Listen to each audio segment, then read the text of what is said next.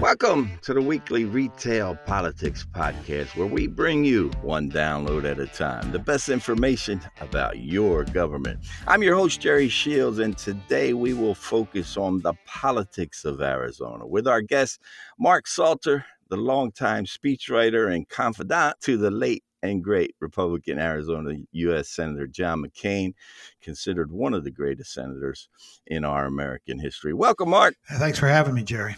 Well, I had a chance to cover Senator McCain before he passed. And one day, talking with him in the Senate hall, he told me he slept like a baby the night he lost the 2008 presidential election to Barack Obama. And I was stunned. And I said, No kidding, Senator. And he threw me that sly grin and he said, Yep. I slept a few hours, woke up and cried, slept a few hours, woke up and cried. well, let's get to it. The Arizona results surprised me, flipping from Trump in 2016 to Biden this year, because Arizona hasn't supported a Democratic presidential candidate in 24 years. That's almost a quarter of a century. There are several factors for it, which we'll get into, but tell me what you attributed it to. Oh, I think uh, you know um, um, mixed reasons, but really, uh, you know, the pre- President Trump uh, turned this election into a referendum on him, and uh, they did. You know, he he drove up turnout, um, but he drove it up for him and drove it up even more against him. So I think that's uh, that's that's basically what happened. I called it a light switch vote because yeah. it was either him or not. Yeah. Um, working for Senator McCain for 18 years, you know more than anyone how Trump disparaged Senator McCain after uh, he took office, mocking the senator for having been a prisoner of war during Vietnam. And I had a chance to read the Nightingale song by my old Baltimore Sun colleague, Bob Timberg, which I would highly recommend to anyone. Great book, great guy. Bob uh, graphically described uh, the savage beating Senator McCain took during the war that left him with limited use in his right arm. I think the most valiant gesture I have ever known about was Senator McCain's willingness to continue to subject himself to that torture after the North Vietnamese offered to release him. And of course, you know, he refused to leave, saying that fellow prisoners were there first and should be released first. How much of a factor do you think Trump's ridiculing of Senator McCain was in Arizona flipping, especially since the senator's wife Cindy endorsed Biden? Oh, I think it was a factor. Obviously, Senator McCain was very popular in the state of Arizona. It was a very close election, uh, under 11,000 votes, it looks like. And uh, so, you know, a- a- any factor was going to be uh, important. But, uh, um, you know, you know, McCain won his general elections by you know landslides, just about uh, every single one of them, and uh, there was a reason for that. He's very popular among independents, very popular among suburban independents, the demographic that Trump was you know scaring away from him.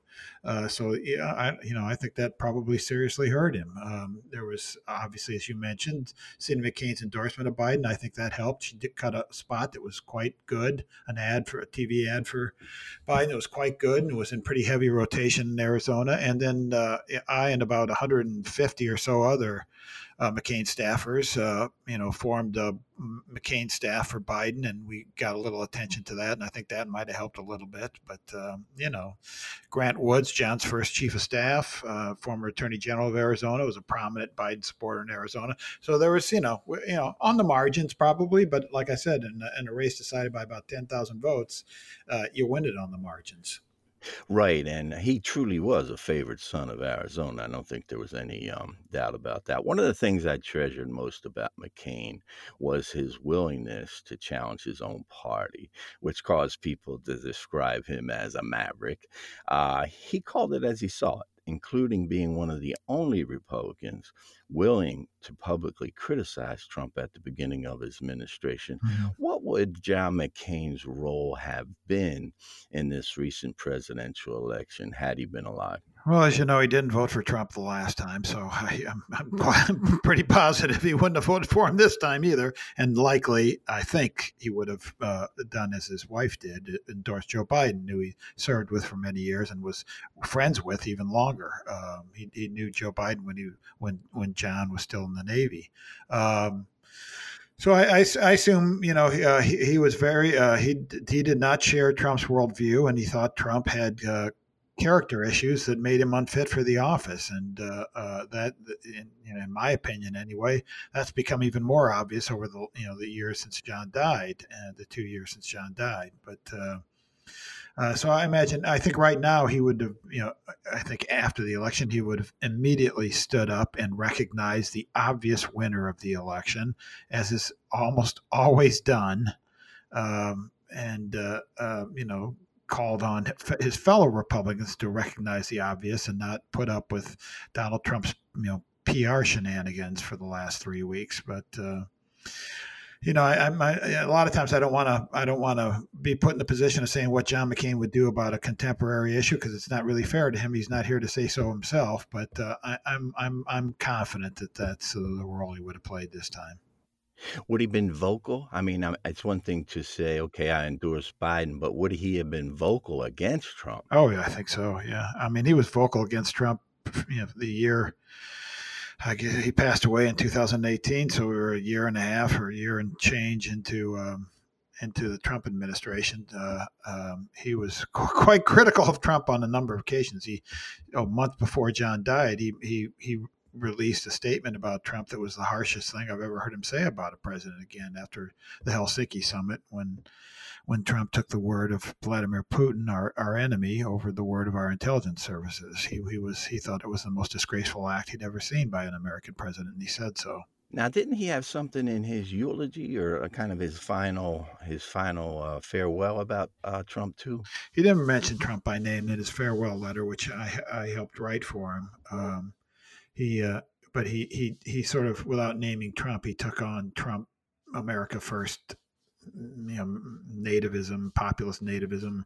He took it on you know said that's not the country we are. He didn't mention trump's name in it. It was a it was essentially a farewell letter to the american people. So um, uh, but uh, he did. And uh, in his funeral I mean, he was very involved in his funeral. He wanted the two uh, men who had defeated him for the presidency to speak on his behalf to, to underscore what Trump always tries to uh, to uh, to dispute, which is that we have more in common in this country than we have in disagreement. We ought not we ought not get so angry at at each other over it, and uh, and recognize that we all have we all share common responsibilities to to, to this country and uh, he, he, had he had um, you know he had wanted his funeral to emphasize that message you know in, in the most emphatic way possible, which I, I think he managed to achieve. But I wasn't aware of that he knew Biden when he was in the Navy. Tell me a little bit about that. Well, John's last job in the Navy was what was called the Navy's liaison officer to the United States Senate, which meant, in, in effect, he was the Navy's lobbyist to the Senate.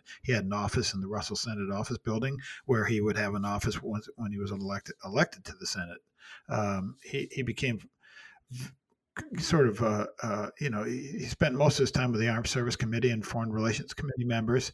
He got to know some of the, you know, really senior senators, uh, John Tower and Barry Goldwater and Scoop Jackson, and traveled with them and became almost, uh, you know, they they almost they were almost his mentors, especially Tower.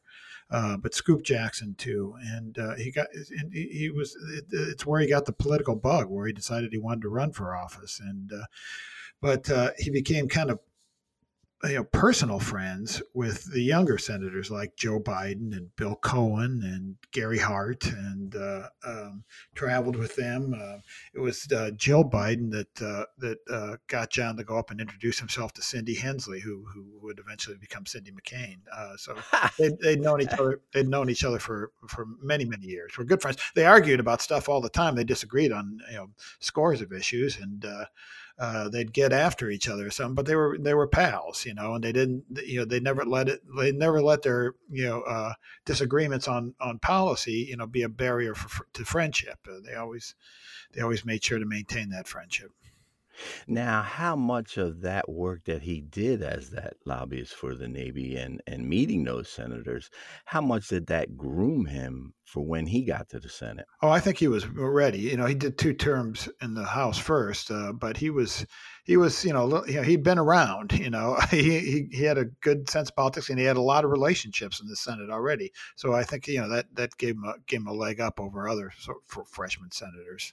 We did our Thanksgiving podcast last week on the state of Native America, and we discussed how Native Americans have traditionally not been involved in American yeah. politics, yeah. but Native Americans in Arizona came out in force against Donald Trump with uh, 18,000 more votes um, this year than four years ago. And Biden, as you said, only won the state by about 10,000 votes. Yeah. Why do you think the Native American vote rose? I think it rose up to 13% in some of the tribal lands. Why did they come out so strong against Trump? Well, you know, I, I assume for the same reasons. I don't know if there was an issue specific to, to, to you know, uh, you know, uh, you know, the I'm, I'm not sure what Trump did. You know, there might have been a specific Native American issue, but uh, um, I, I, just assumed they were as appalled by him as many other people were and acted accordingly. I, I tell you, one guy who would have been thrilled by that is is John McCain. He had very good relationships with the tribes. You know, you know, uh, they had disagreements from time to time, but on, on the whole, he was viewed as a friend to Indian country. And uh, uh, in fact, his first uh, his first sort of political encounter with uh, uh, uh, Trump was uh, when Trump was bankrupting those casinos in Atlantic City, and he had been opposed to uh, Indian gaming, and uh, the, it was you know attending a House hearing that McCain was going to testify in front of. McCain was a supporter of Indian gaming or you know regulating it, but you know thought the tribes had a right to make a decent living, and um, you know, uh, uh, Trump tried to hail him from across the room, you know, and, and, sort of buttonhole him on the issue. And McCain just ignored him. And finally, Trump yelled so everybody in the room could hear it I gave money to your campaign. McCain turned around and shot him a look and said, See what that'll get you. That's John McCain for sure. Um, and it's kind of interesting that you said he ignored Trump because my feeling through this whole campaign was that's what Joe Biden should have done, even yeah. during the debates. I mean, one of the great pieces of the debate, the first debate, was when Biden just he he was talking to um, Chris Wallace, and Trump tried to interrupt him, and Chris Wallace said, uh, "You know, Mr. President, you know, can you stop?" And Joe Biden said, "He can't do that." You know how to do that. And um, I thought that was beautiful. Yeah. And I thought if he would have spent that whole debate doing that, he would just ignore the guy. Yeah. But um, I expected Biden to collapse the so called blue wall that Trump surprisingly won in 2016 with yeah. Wisconsin, Michigan, Pennsylvania. But Arizona flipping was particularly interesting to me, given that it was the home of late Republican U.S. Senator Barry Goldwater, right. who John McCain succeeded yeah. and who ran for the presidency in 1964, losing to Democratic Senator Lyndon Johnson. I've always viewed Goldwater as the founder of the modern day Republican Party. Is the Goldwater Republican long gone? Well, you know, there's you know, the Goldwater Republicans have had a pretty strong streak of libertarianism in it, and there's still you know a fair amount of libertarianism. It depends. I mean, what, what's happened is Trump has sort of taken the, I think, a, a, metaphor for what's happened to the party is the fact that there was no party platform agreed to. Now, candidates typically ignore that platform, but nevertheless, it, it is supposed to represent the party's sort of consensus view of you know uh, you know uh, policies.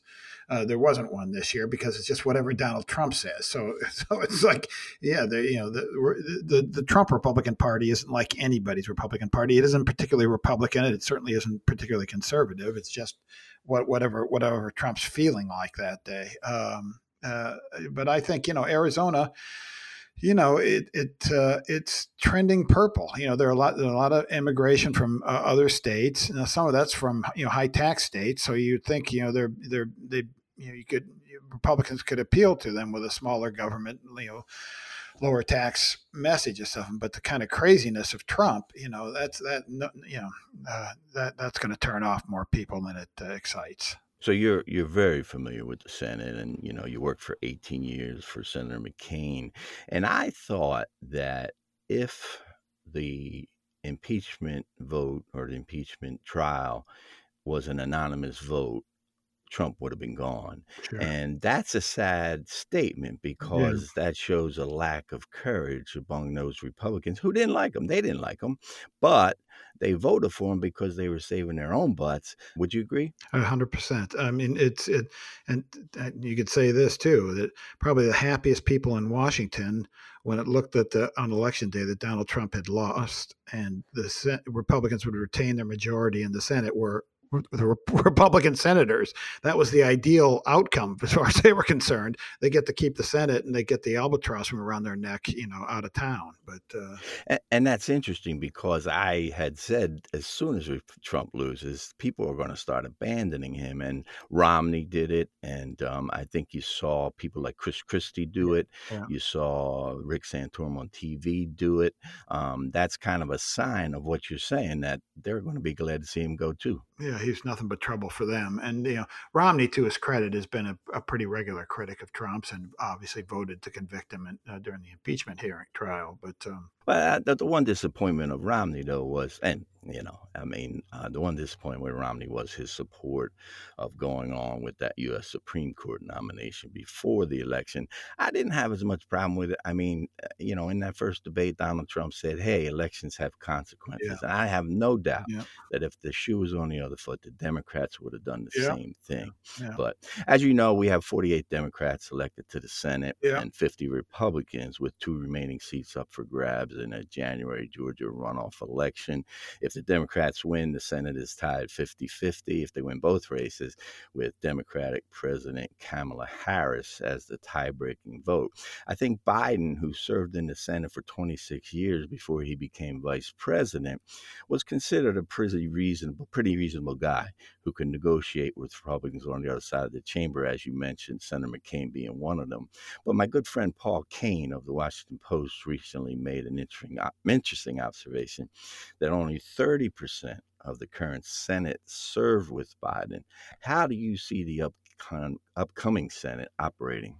Well, it's a little more dysfunctional than it was when Biden was a member of it, uh, a member in good standing, a popular member, liked by people on both sides, uh, because the country's, you know, I mean, it was polarized. Polarized 12 years ago. It's sort of hyper polarized right now, and uh, you know, we're fighting over the integrity of this election, which was plain, you know, should be plainly obvious to everybody was perfectly fine. But uh, um, uh, so yeah, it's it's a trickier environment. Half the Republican caucus will probably run it for president in 2024, and you've got some guys that will do it by trying to emulate sort of the Twitter troll st- style of uh, uh Trump politics. You know, I'm Josh Hawley and Tom Cotton and Ted Cruz. You know, with just insult politics, and they'll they'll they'll do what, what they can to. Uh, whether they really agree or disagree with whatever Biden's policy policy dispute you know of the moment is uh, they'll they'll go after him just because uh, they think that's how, how you get to be president.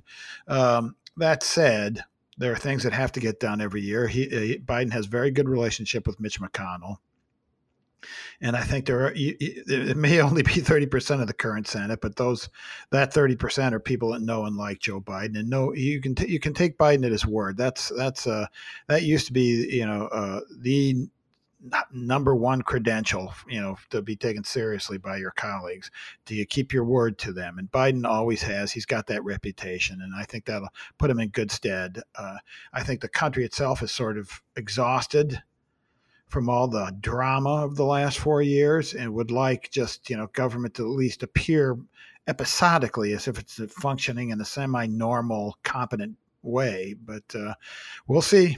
Well, you uh, mentioned uh, Majority Leader Mitch McConnell, and I covered him too. And I always thought him to be a, a fairly reasonable guy, but I've been surprised at how he kind of stuck with Trump through this thing. Maybe he had to. How have you felt he's managed the Senate under Trump? Well, I, you know, I'm a never Trump guy, so I would have preferred he break with him. But he views his job as maximizing the number of senators and uh, uh, Republicans in the United States Senate, and uh, and uh, you know, not not getting crosswise with Trump. Uh, he felt was the best way to do that. He also obviously takes takes great pride in and getting as many uh, uh, conservative nominees to the federal judiciary confirmed as, as he can possibly manage. And he he decided to you know Trump could be useful to that end. I don't think Trump had any views on on the judiciary. He just did as the Federalist Society wanted him to do, um, and uh, and um, you know McConnell took advantage of that. They got a tax bill passed that McConnell liked, and that put uh, blue states like California and New York at a disadvantage. And um, um you know, it's he's a he's a he's a he's a politico, Mitch McConnell. Um, there are times he'll rise to be a statesman. I think on foreign policy issues and stuff. You saw the other day he. Um, um, he invited Gina Haspel in, the director of Central Intelligence, when rumors were flying that Trump was about to fire her. Um, so he'll he'll he'll do things like that, you know, that aren't hu- hugely noticed, but uh, but um, I think he mostly gets up in the morning, figures out the way how he can how he can help Republicans do better and uh, cause Democrats to do worse. Well, I think that I think that's a really fair um, assessment of him. I think he was he was running for election too. Mm-hmm. So I mean, crossing Trump um, who has, I mean, admittedly a strong base. I mean, seventy million votes. Yeah. Um, and and was that a factor in McConnell's? Oh, uh, um, I, I, I, I, don't think he was worried about his reelection race. Everybody, every six years, somebody thinks like this is the time to get McConnell because he's so unpopular in other parts of the country. But it just doesn't. It just he's, he always wins in a walk. So it's just, um, yeah. And I don't think he was too worried about it. He's got one of the best political teams uh, in in the business. Um, I think he was just he worried about it having a you know downward pressure on uh, you know on all those battleground Senate races, Thom Tillis in North Carolina and the two Georgia races, and Susan Collins here in Maine, and uh, I think he I don't, I don't think he was particularly worried about his own though. Yeah, I always got a kick out of people saying it was the last year for McConnell because there was just no way that was happening. Yeah. I mean, that guy is Yeah. just uh, like Senator McCain. I mean, he's a legend. He's a Yeah. he's a legend in the Senate, and um, so I didn't think that uh, that it, you were. In, it was interesting you talking about the relationship with McCain and Biden that they they disagreed, but they were friends, and I think that is one of the. I guess that's one of the great qualities of the Senate. It has always been kind of a, um, you know, I wouldn't say gentlemanly because there's a lot of women in the Senate now, but it, it was always that way. But there was really one funny incident. So I was with the New York Post, Mm-hmm. and Biden had made a, a remark about Mitt Romney uh, making a gaffe. So I'm trying to think who can comment on that? Who can comment on that? So I run down trying to find McCain, and you know how that Senate hallway just gets crowded. It looks Yeah. like Central, you know, it looks Yeah. like, uh, you know, Grand Central Station. Right. Fortunately, fortunately for me, McCain comes walking, swinging through the doors like a cowboy in a, you know, those doors, and he's standing there. So I said, "Uh, Senator, you know, can I ask you a question? Shoot. That was always his thing. Shoot. Yeah. Because he, he wasn't afraid of the press at all. No. And I said to him, Did you hear what Joe Biden said about Mitt Romney's gaffe? So he just flies into this rage, his arms flying. Joe Biden's the best thing that ever happened to the Republican Party and the spit and all. And then he stops and he goes, Is that good enough? it was just it was just a great act. And he was just a treasure. He was just a treasure to work with there. You have a new book out, The Luckiest Man, Life with John McCain. Tell us about it. Uh, well, it's you know I've been working on it since he passed away, and uh, um, you know it, it sort of recounts. Uh, it, it's you know it's a it tells his whole story from you know his childhood to, to his his passing, um, but uh, with a particular emphasis on the things I personally observed and the things he told me. I I I, I, I worked on his Senate staff for 18 years, but I really w- was his friend and and stayed uh, uh, connected to him through his you know I worked for his campaign committees for almost 30 years. So I I traveled extensively with him all around the world. Uh, I I seen him in you know very very you know the, the good thing about John McCain is he wasn't all that different in private uh, from from what you saw in public, but uh, but uh, I, I you know he we were good friends, and I, and I wanted to tell the story of, uh, of of you know why he viewed himself as the luckiest man, which he really did until his you know the last few weeks of his life. He he referred to himself as the luckiest man you'll ever meet, and uh, he not just because he had survived a lot of near brushes with death or anything, but because he got to serve this country and sacrifice for others, which he felt redeemed his own flaws and failings and gave him this big, adventurous, meaningful, purposeful, you know, uh, satisfying life that he lived. And he was he was a wonderful guy, a funny guy. I try to tell describe his personality in all its various facets. Um, and uh, you know, I hope pe- even people that think they know him pretty well will will will will learn something when they read it. and and that's very interesting. And and one of his great um, one of his great gifts was self deprecation. Yeah. And um, you know, I was in Baton Rouge covering the campaign, and he was at a luncheon with veterans, Mm-hmm. and uh, the leader of the luncheon got up and gave this like 20 minute introduction, the greatest hero of the, you know, and uh, McCain got up and he just said, "Didn't take much to get my plane shot down," which. which just was uh, which was great. And, and I was telling you a little bit about just the the great um, rapport he had with the press. So senators, as you know, would walk through the hall, and some of them had five people around them with binders, right. and, you know, just basically you know waiting for anything for them to drop. He would walk the hall by himself. Yeah. You'd walk up to him. He had no fear.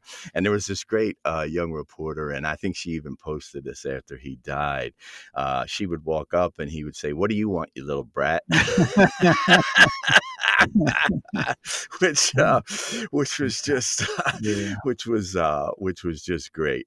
I first met John McCain when he was pushing um, the, the, his his desire to make boxing uh, to be federally um, kind of monitored. Uh-huh. And I met, I was down in Florida doing a, a, bunch of stories on this crazy boxer. It was the Mark Gastineau thing, which you remember. They were there was feelings that the old New York Jets defensive lineman had um, you know thrown a fight. Um, was that as disappoint? That was kind of one thing he never got done. Was that a disappointment for him? Yeah, um, well, he did get something done with uh, with uh, the Muhammad Ali Act, which sort of tried to set up some kind of pension for uh, pension for journeyman boxers. But yeah, he did want to regulate some of the you know some of the bad uh, promoters and uh, guys like that. He loved boxing, as you know. I mean, it was his. He loved every sport. He used to say, "I'd stay up till two o'clock to watch the thumbsuckers play the bedwetters." But, uh, uh, uh, uh, but, but, but, but his favorite sport was was boxing, and he was a, quite a fight fan, quite a knowledgeable fight fan.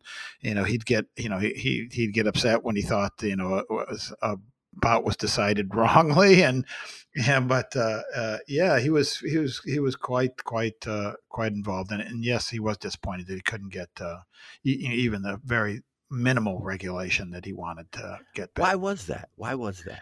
Uh, I don't know. You know, it's uh, I think indifference really for a lot of people. It's just not something that uh, you know. Not, he he was one of just a you know the other guy that was interested in it was uh, Harry Reid, who had been a, like John had been a fighter uh, uh, been a boxer. And once upon a time, John was an amateur boxer in, in at Naval Academy, and uh, but but not not enough people did. So they just heard from whoever they heard from in their own states, and uh, uh, didn't really want to get involved. Yeah, it was a um, it was a real mess down in Florida. I mean, the guy that I was covering ended up being shot uh, by one of the boxers who he drugged, and so so Senator McCain again was on the forefront of an issue yeah. um, that really needed to be addressed. So yeah, he was. It, it mattered to him. Um, well, we wish you the best with the book. Thanks, and we are most grateful for you uh, giving us your time and being on the podcast today. Thanks, Jerry. Thanks for having me on. It was wonderful talking to you. We will be back next week on Sunday with another edition of the weekly Retail Politics Podcast, which you can find on retailpoliticspodcast.com or Spotify. You can also help us greatly by telling your friends and subscribing to the podcast on Apple, where you can rate us and please write a review. And you can reach me this week with your thoughts at gerardshieldsdoc at gmail.com. I want to thank our executive producer, Mike Gugat, and our technical producer, Brad Maybe, the Wizard of Pods. And please pick up my book, The Front Row My Jagged Journey Recording American History from Reagan to Trump, now available on Amazon.com. And until we meet again next week, always remember to read beyond the headlines. Have a great week.